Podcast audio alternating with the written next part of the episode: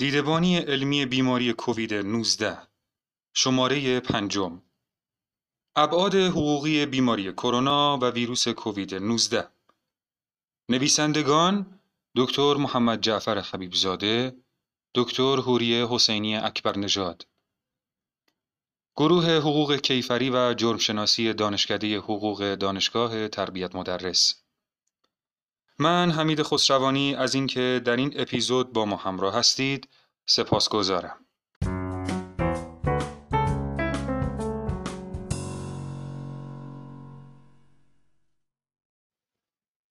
ویروس کووید نوزده مانند هر ویروس مصری دیگر خواه ساخته دست بشر یا ناشی از فعل و انفعالات طبیعی باشد،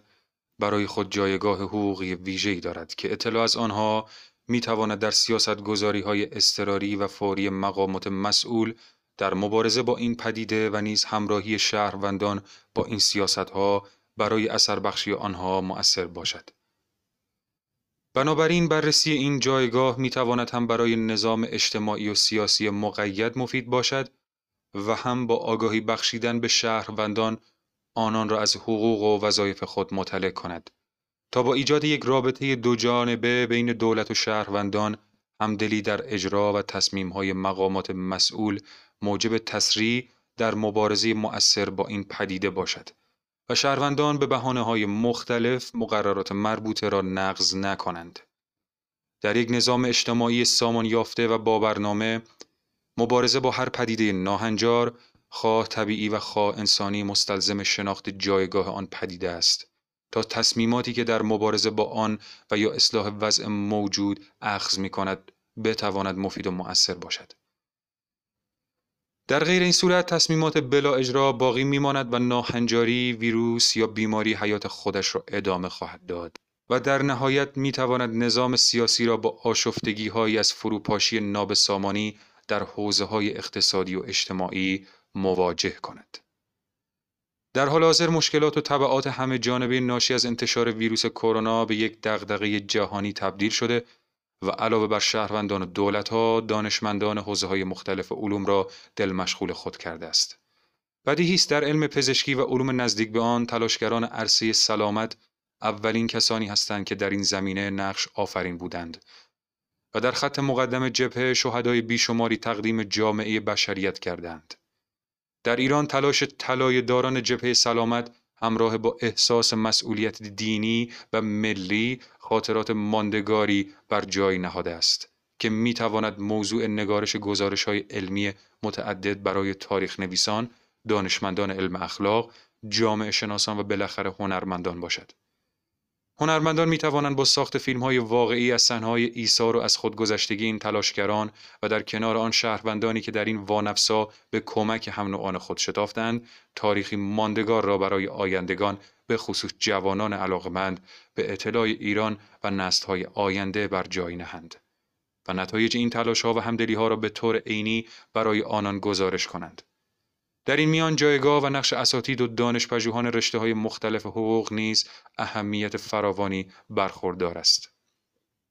حقوقدانان می‌توانند با نگارش گزارش‌های علمی در حوزه‌های مختلف از منظر ایجاد جایگاه قانونی برای حمایت شهروندان در زمینه برخورداری از حمایت‌های قانونی دولت‌ها در شرایط مشابه،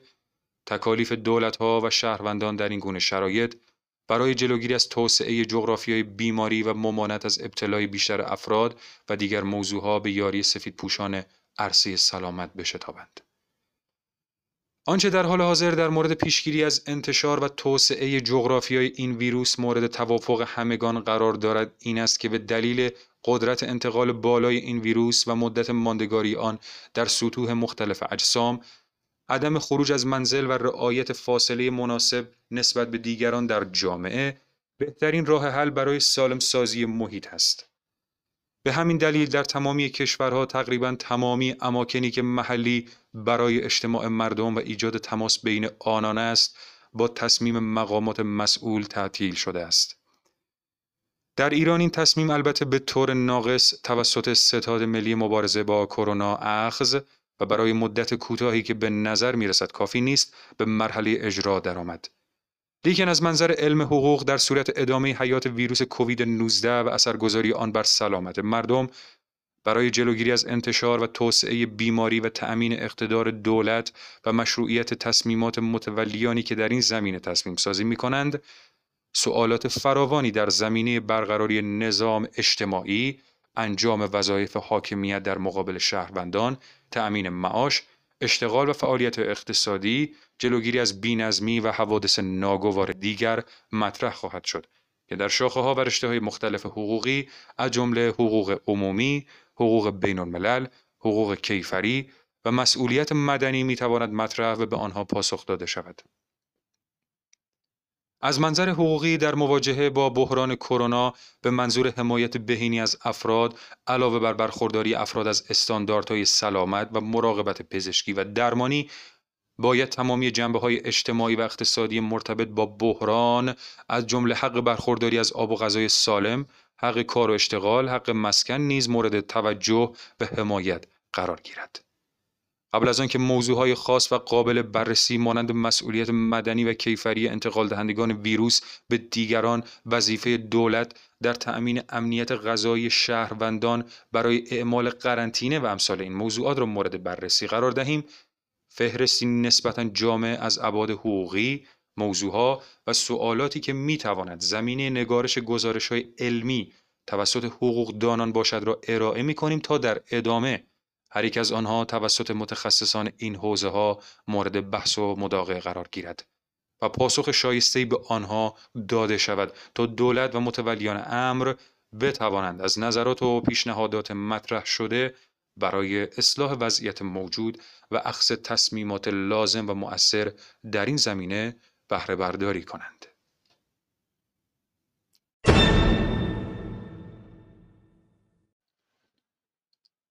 در حوزه حقوق بین الملل موضوعهای متعدد و متنوعی قابل طرح هست که به برخی از آنها اشاره می‌کنیم. مسئولیت بین المللی دولت‌ها در ایفای تعهد به همکاری‌های بین المللی در ارتقای حق سلامت افراد برای مبارزه با ویروس کرونا. مسئولیت دولت‌هایی که دسترسی به داروی کرونا پیدا کرده‌اند در ایجاد تسهیلات برای سایر دولت‌ها جهت دسترسی به دارو از جمله از طریق ارائه تولیدات دارویی و یا فرایندهای تولید دارو. مسئولیت سازمانهای بین‌المللی خصوصاً نهادهای پولی و مالی از صندوق بانک جهانی و صندوق بین‌المللی پول در تخصیص بودجه، اعطای وام و حمایت‌های مالی از کشورهای درگیر کرونا، خصوصاً کشورهای در حال توسعه و کمتر توسعه یافته. وظایف و مسئولیت دولت‌هایی که با وجود خطر ورود ویروس اقدامات پیش دستانه را اتخاذ نکردند. وظایف و مسئولیت دولت چین به عنوان محل اصلی انتشار ویروس در اعلام به موقع زمان حیات ویروس، صحت آمار مبتلایان و میزان مرگ و میر و چگونگی موفقیت در مبارزه با آن جهت همکاری با سایر کشورها در مبارزه با ویروس. وظایف و مسئولیت‌های سازمان‌ها و نهادهای بین‌المللی از جمله سازمان بهداشت جهانی در ایجاد هماهنگی بین دولت‌ها و کمک‌های علمی و مالی به کشورهای درگیر برای ایجاد هماهنگی در سطح جهان و جلوگیری از توسعه و انتشار ویروس. مسئولیت بین‌المللی دولت‌ها و سازمان‌های بین‌المللی از جمله سازمان ملل متحد و نهادهای زیر مجموعه آن در قبال تحریم‌های ناقض حقوق بشر افراد در کشورهای هدف که درگیر کرونا می‌باشند، خصوصاً در زمینه‌های دارویی و اقلام حیاتی و ضروری از جمله چگونگی رفع تحریم‌های ظالمانه دولت آمریکا در زمینه‌های مختلف علیه ایران به ویژه تحریم دارو، لوازم پزشکی و نیازهای ضروری برای تأمین معیشت مردم در زمان حیات ویروس. در حوزه حقوق عمومی نیز تعداد فراوانی موضوع قابل تحقیق وجود دارد که اهم آنها عبارتند از جایگاه حقوقی ستاد مبارزه با کرونا و مسئولیت مجلس شورای اسلامی در تدوین یک قانون جامع برای مقابله با حوادث مشابه و در کوتاه مدت تصویب یک قانون اضطراری برای ایجاد جایگاه قانونی برای ستاد مبارزه با کرونا و مشروعیت بخشی به مسببات آن. مسئولیت قانونگذار در زمینه تصویب قانون مناسب برای تأمین امنیت زیستی شهروندان. مسئولیت قوای سگانه به خصوص دولت، مؤسسات و نهادهای عمومی که امکانات مالی و اقتصادی مردم در اختیار آنها قرار دارد. مانند شهرداری‌ها، ستاد اجرایی فرمان امام رحمت الله علیه، آستان قدس رضوی و امثال آنها در زمینه تأمین امنیت زیستی شهروندان، جلوگیری از انتشار و توسعه جغرافیای حیات ویروس و تأمین نیازمندی‌های اساسی شهروندان به منظور رعایت مسببات ستاد ملی مبارزه با کرونا. وظایف و مسئولیت‌های نیروهای نظامی و انتظامی در زمینه پیشگیری از انتشار ویروس و کمک به دولت برای تأمین امکانات درمانی، تأمین امنیت، اجرای تصمیمات ستاد ملی مبارزه با کرونا از جمله منع مسافرت‌های غیر ضروری، رعایت مصوبات مربوطه توسط اشخاص حقوقی، صنایع، فروشگاه‌ها و سایر مکان‌های عمومی که زمینه اجتماع مردم و تماس بین آنها را فراهم می‌کند و بالاخره رعایت مقررات مربوط به قرنطینه توسط شهروندان. وظایف و مسئولیت‌های اشخاص حقوق عمومی، نهادها و سازمان‌هایی که در خط مقدم جبهه مبارزه با کرونا قرار دارند، مثل وزارت بهداشت، درمان آموزش پزشکی، ادارات مسئول بهداشت، بیمارستان‌ها و اشخاص حقوق خصوصی در جلوگیری از شیوع ویروس و آلوده شدن دیگران، تهیه و تدارک امکانات لازم برای آزمایش شهروندان، تجهیز بیمارستان‌ها، تأمین کادر مورد نیاز و سایر ملزومات، حمایت مادی و معنوی از کادر درمان. وظایف سایر سازمان‌ها و نهادهای مسئول دولتی و عمومی در انجام اقدامات پیشگیرانه مؤثر برای کاهش خطر انتقال بیماری‌های عفونی توسط گونه‌های مهاجم مانند کووید نوزده. وظایف و مسئولیت‌های افراد مبتلا به ویروس کووید نوزده برای معالجه و درمان از طریق اعلام به مراکز تعیین شده و مراجعه به بیمارستان‌ها و مراکز درمانی. وظایف و مسئولیت سازمان‌ها، ادارات، کارخانجات و صنایعی که کارکنان را مجبور به حضور در محل کار می‌کنند، لیکن تدابیر مؤثر پیشگیرانه را به اجرا نگذاشتند. در حوزه حقوق کیفری و مسئولیت مدنی نیز موضوعها و سؤالهای مشابه زیادی وجود دارد که از جمله می‌توان به موارد زیر اشاره کرد. مسئولیت مدنی و کیفری افرادی که موجب انتقال و توسعه جغرافیای حیات ویروس می‌شوند. مسئولیت مدنی و کیفری سازمان‌ها، نهادها و افراد در صورت عدم انجام وظایف قانونی و بلا اجرا گذاشتن مصوبات ستاد ملی مبارزه با کرونا. مسئولیت مدنی و کیفری بیمارانی که مقررات و مصوبات ستاد ملی را رعایت نمی‌کنند و با بی‌توجهی نسبت به توصیه‌های ستاد مذکور و توصیه‌های پزشکان مبنی بر عدم خروج از منزل و لزوم رعایت مسائل بهداشتی جان سایرین را به خطر می‌اندازند و موجب بیماری دیگران می‌شوند. مسئولیت مدنی و کیفری بیمارانی که در اثر بی‌احتیاطی یا عمد موجب انتقال ویروس به دیگران می‌شوند. بررسی مسئولیت ناشی از ایجاد خسارت‌های بدنی و قتل‌های ناشی از عدم رعایت مقررات توسط بیماران. مسئولیت مدنی و کیفری کادر درمان، متولیان و مدیران بیمارستان‌های دولتی و خصوصی در زمینه معالجه بیماران و در مواردی عدم انجام وظایف قانونی و تخصصی در این زمینه. علاوه بر مواردی که اشاره شد، موضوعها و سؤالهای فراوان دیگری در زمینه بیماریهای واگیردار از جمله کووید نوزده قابل طرح است که فرصت مناسبی برای بیان تفصیلی همه آنها لازم است. به این ترتیب ویروس کووید نوزده پدیده است که برای خود جایگاه حقوقی مشخصی پیدا کرده است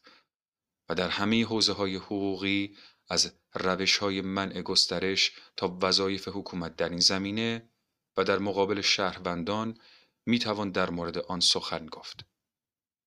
از آنجا که در حوزه پزشکی پیشگیری بر درمان اولویت دارد و در زمینه مورد بحث در جمهوری اسلامی ایران برای رسیدن به هدف مذکور ستاد ملی مبارزه با کرونا تشکیل شده است، بررسی جایگاه حقوقی این ستاد یکی از مهمترین موضوعاتی است که در آینده به آن خواهیم پرداخت. پیام پایانی: طرح مسائل و موضوعات حقوقی و آثار اجتماعی بیماری کرونا موجب خواهد شد علاوه بر آگاهی‌های عمومی شهروندان، دولت و سایر نهادهای مسئول نیز بتوانند در این بره با آرامش بیشتر به وضع مقررات شفاف، صریح و اخذ تصمیمات مناسب برای همراهی مردم در راه مبارزه با این ویروس اقدام کنند و وظایف خود را در تأمین امنیت زیستی و روانی جامعه ایران به نحو احسن انجام دهند. تا اپیزود بعدی سلامت و پایدار باشید.